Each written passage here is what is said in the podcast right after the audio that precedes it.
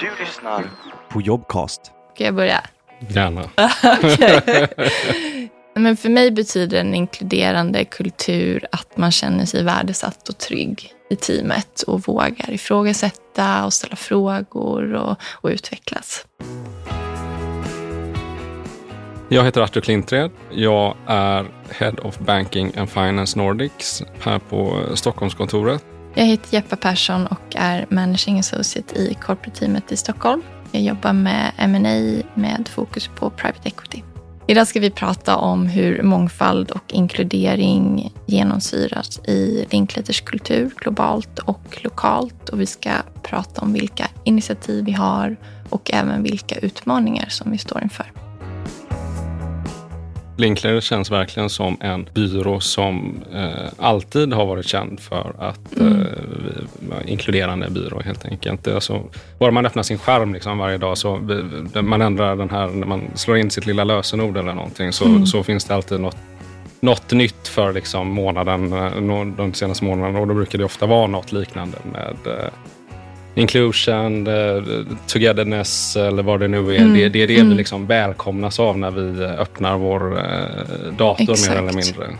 Det är väldigt mycket globala och lokala initiativ hela tiden tycker jag. Det man har Diversity Week som man uppmärksammar Pride och vi har olika föreläsningar, personer som kommer med olika typer av bakgrund så man får lyssna och förstå andra perspektiv. Så det som du säger, det, du får det hela tiden till dig. Ja, Eppa, du har väl varit med i ett, i, åtminstone ett av initiativen, eller har du gått vidare från ett, ett till ett annat? Nu? Jag har lite, sökt till det andra, jag har inte kommit med än. ja, men, några initiativ som vi har är olika typer av coachning och sponsorship-program.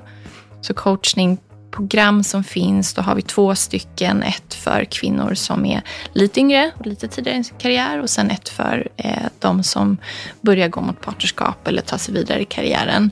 För ett par år sedan gick jag det som heter Stepping Forward. Som är för tjejer som har för att få verktygen att formulera sin karriär, fundera, skapa nätverk och eh, helt enkelt tänka kring och ta kontroll över liksom, vart vill jag med, med mitt jobb och, och hur ser jag min framtid. Jag tyckte det var jätteroligt. Det var otroligt värdefullt att få resurser och verktyg och en, en mentor för att börja tänka och eh, fundera, ställa frågor kring vad vill du göra, hur vill du vara och, och hur ska du komma dit. Jag tyckte det var jätteroligt. Och jag tycker just i arbetet också så blir att vara på en internationell byrå med influenser från andra länder gör att du blir en bättre svensk jurist. För du måste hela tiden sätta dig själv i kontext till andra länder. Har ju de så där? Okej, ja men i Sverige gör vi så här. Det utmanar dig hela tiden att tänka lite mer och eh, det gör det ju roligare. Om jag har behövt välja mellan karriär och familjeliv? Nej, det, det, det har jag eh, inte eh, behövt göra när liksom vi i Stockholm eh, pratar med våra eh, utländska kollegor. Liksom. Bara så, ta min situation, jag kom precis tillbaka från föräldraledighet sju månader och samtidigt som jag blev föräldraledig så tog jag över ansvaret för den här, eller samtidigt som jag var föräldraledig så tog jag över ansvaret för den här verksamhetsgruppen. Och när man pratar med människor på andra kontor så de, jag tror inte det är sant, vadå, har du varit föräldraledig i sju månader här nu? Det, I Amsterdam så där, där, har man två veckor eller någonting och så börjar barnen på någon slags, någon slags dagis eller förskola när de är tre månader. Så de, de, blir ju definitivt förvånade, men på ett positivt sätt. De, blir blir alltid liksom snarare väl lite avundsjuka på att vi har det så här i, eh, i Sverige, att vi har de här möjligheterna. Så nej, det, det, jag har inte känt något annat än att jag har varit eh, backad, supporterad mina beslut och eh, att vara föräldraledig. Vi har ju en högre andel eh, kvinnliga delägare här än eh, på många andra byråer. Så det, det, det är inte någonting som man tänker på dagligen återigen, men det är någonting som genomsyrar eh, hela organisationen. Och vi har ju en väldigt hög andel eh, kvinnor överlag här också. Och så har vi då lyckats eh, helt enkelt behålla, vilket många byråer kämpar med, att eh, behålla kvinnor hela vägen till att de blir delägare, partners. Det är, det är ju något alla byråer tittar på och eh, jobbar jättehårt med. Och det gör vi både liksom, lokalt på Stockholmskontoret och eh, globalt eh, över hela Linklaters. Att öka antalet kvinnliga delägare. Det är en väldigt bra poäng Artur, för vi får ju ofta den fina feedbacken från klienter också, att det är så roligt att vi i Stockholm har en så hög andel kvinnliga partners och kvinnliga seniora jurister. Så helt tydligt så sticker det ju ut på marknaden också. Det är ju roligt att uppmärksammas, för det är ju viktigt. Och, och det här är ju viktigt eh, för våra klienter också. Jag hade klientlunch med en eh, bank igår där de eh, frågade mig om detta. Liksom. Hur gör ni för att behålla kvinnor? Det, det är jätteviktigt för våra klienter. Men det är en spännande trend, för vi får ju frågor Nästan varje gång vi pitchar på uppdrag så frågar ju klienter, hur jobbar ni med jämställdhet? Och vissa banker och andra ställer ju också krav på att så men vi, när vi upphandlar tjänster så måste vi göra det från en byrå som har si och så många procent av kvinnor och män. Och har man inte det, då kan du inte få uppdrag. Så det påverkar ju direkt vår, våra affärsmöjligheter och, och hur vi jobbar. Så det är ju verkligen viktigt på riktigt för att driva verksamheten numera. Jag tror att eh, när det kommer till framtiden så tror jag inte bara liksom att vi som byrå behöver fortsätta att jobba på att vara en mer attraktiv liksom, eh, arbetsplats för eh, de som kommer ut från universitetet, utan det, det gäller hela liksom, branschen.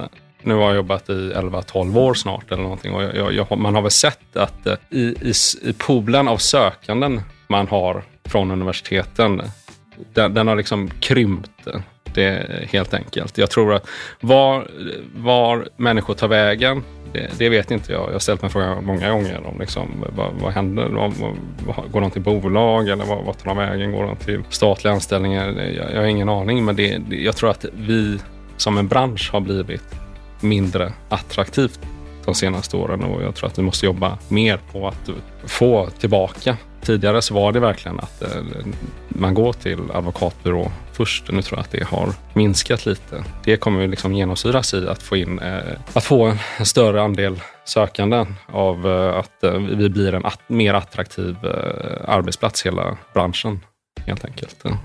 Men jag håller verkligen med och jag tror liksom, det viktiga som du säger är verkligen att så här, Välj inte själv bort att söka till byrå för att du tror att här är man på ett visst sätt. Utan vi vill ju ha en, en väldigt diversifierad arbetsplats.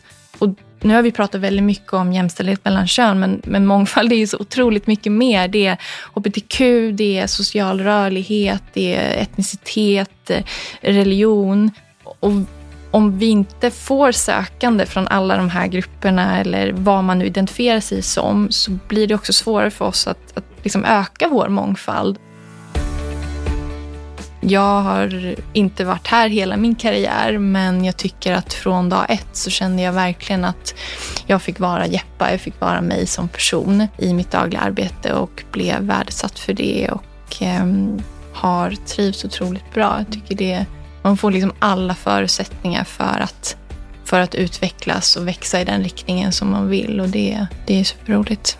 Men det är självklart att det är roligt att jobba på en arbetsplats där det här verkligen värdesätts och är en del av kultur och liksom, på riktigt vår affärsstrategi eh, globalt.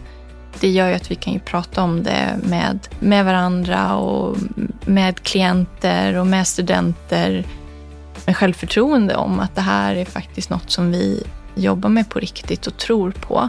Så det gör mig absolut stolt.